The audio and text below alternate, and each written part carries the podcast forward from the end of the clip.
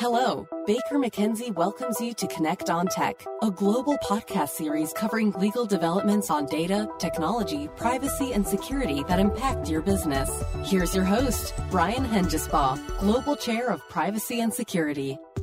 I'm Brian Hengesbaugh, Global Chair of Privacy and Security at Baker McKenzie. We're so pleased today to be joined by Marcela Robledo, who is a new IP transactions partner for us out in California. Marcela, welcome to the show. Brian, hi. Thanks for having me. You bet. Maybe tell us a bit about your practice. Sure. So I I'm an IP transactions partner. I joined Baker recently. I do IP transactions generally. The a lot of it is in connection with M and A transactions, whether it's um, a merger, joint ventures, and others. Uh, I do quite a bit of IP standalone IP transactions work, and then then I do the IP aspects of financings and capital markets transactions as well. Perfect, thank you. So, Marcela, let's jump right in. What trends are you seeing in technology transactions, and, and really what has changed with the pandemic?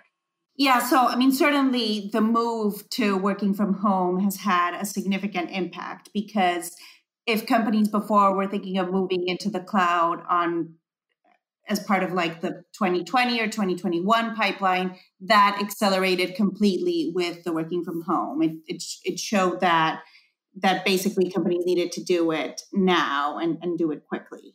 And and it's not only about like just video conference through zoom. It's it's a multitude of other of other services that are that that are now moving to the cloud Yep, makes makes perfect sense. We certainly saw a big uh, big migration, right? So you went overnight from having five percent of your workforce offsite to ninety five percent of your workforce offsite. It flipped, you know, different for everybody, the percentage wise, but nevertheless a lot more demand for remote working, and, and certainly that places a strain.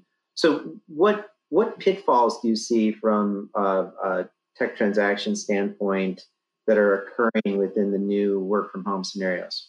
What, what we're seeing is that companies are are rushing to get these contracts done because they need to have the setup in place quickly. And so as a result, they're not fully vetting their providers and they're finding that some of these providers are either um, are over promising and under delivering or are just providers that are not do not have either the financial wherewithal or not stable enough and could potentially be subject to, to bankruptcy le- basically leaving the company the customers in in the dark Yep, no, that's makes perfect sense. I mean, I think we we have a potentially a, a, wave of bankruptcies in front of us, and so you know whether it's the cloud or other aspects of supply chain, I think everybody's got to be turning their attention to that right now.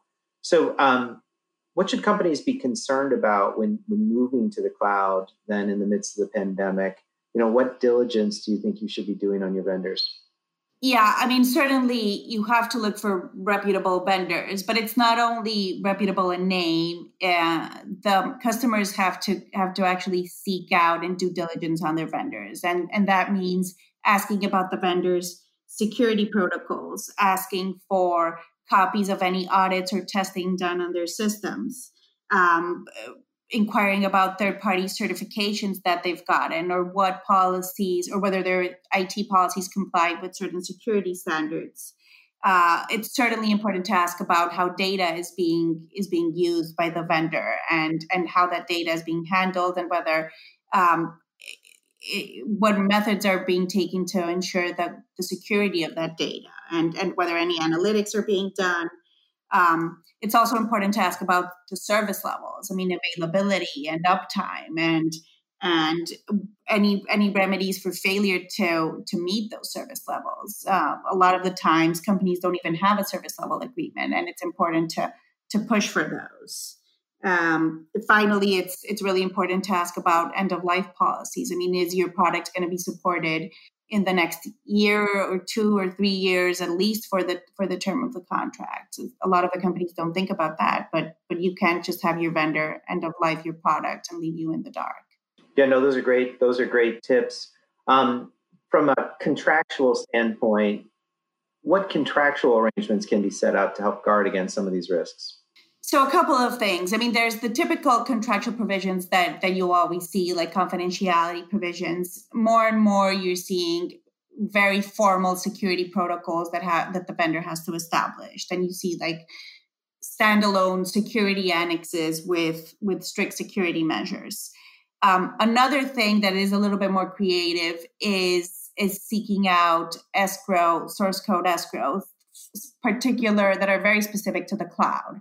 Um, and some escrow companies are very sophisticated on that. I mean, they have a full escrow for the cloud that that is dependent on whether it's a single tenanted or a multi-tenanted environment, and that really allows the customer to access the, the service and access its data in the event of bankruptcy.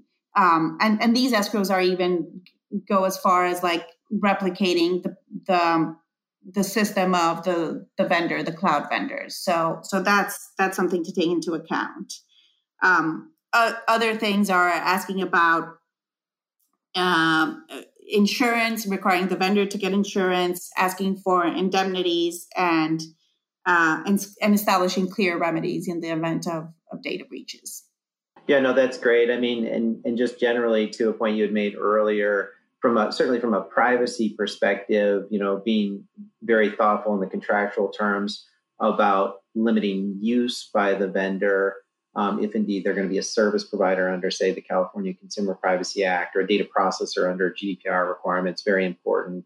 You know, huge issues because if there's too much too much use or ability for the vendor to use the data for its own purposes, you might be engaging in a sale of data to the vendor and can create all kinds of other issues. So um, those are really good points.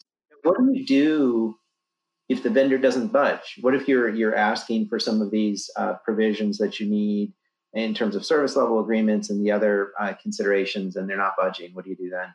You have to you have to work obviously with as much leverage as you have. I mean it's always a, a two-way street right? And so you can't you, you have to do what you can. I mean, but but some things that you can think about is like a trial version right? Just ask the vendor okay i'll commit to a 30 day or a two month uh, trial and then that allows you to to test the product and figure out if if the service levels are adequate um, uh, similarly, you can you can refrain from committing to long term agreements. A lot of these vendors would want a three to five year period, uh, but you can say, okay, no, I'm just I'm just doing this for one year to protect myself. Um, and then ask for termination for convenience rights um, that that would allow you to to move out if if the vendor is just not complying and is not providing the adequate service levels. And in connection with that, ask for um, survival provisions that allow you to migrate your data once the agreement is terminated to either your own systems or to another vendor systems because um, because that's often what what gets the i mean if the the vendor keeps your data that's not a good place to be yep okay those are great tips and obviously it, it all is like you said it's all sort of situation specific and how much leverage does one side have over the other and maybe as you get towards the more commoditized, you know, cloud product and service, maybe you have less uh, room to negotiate. So it really is a case by case basis. But those are great tips. So uh, Marcela Robledo, our new IP transactions partner on California, thanks so much for being with us. Brian, thanks so much for giving me the opportunity to be here. I really appreciate it. Thank you for listening. Stay tuned for our next podcast when we connect on tech.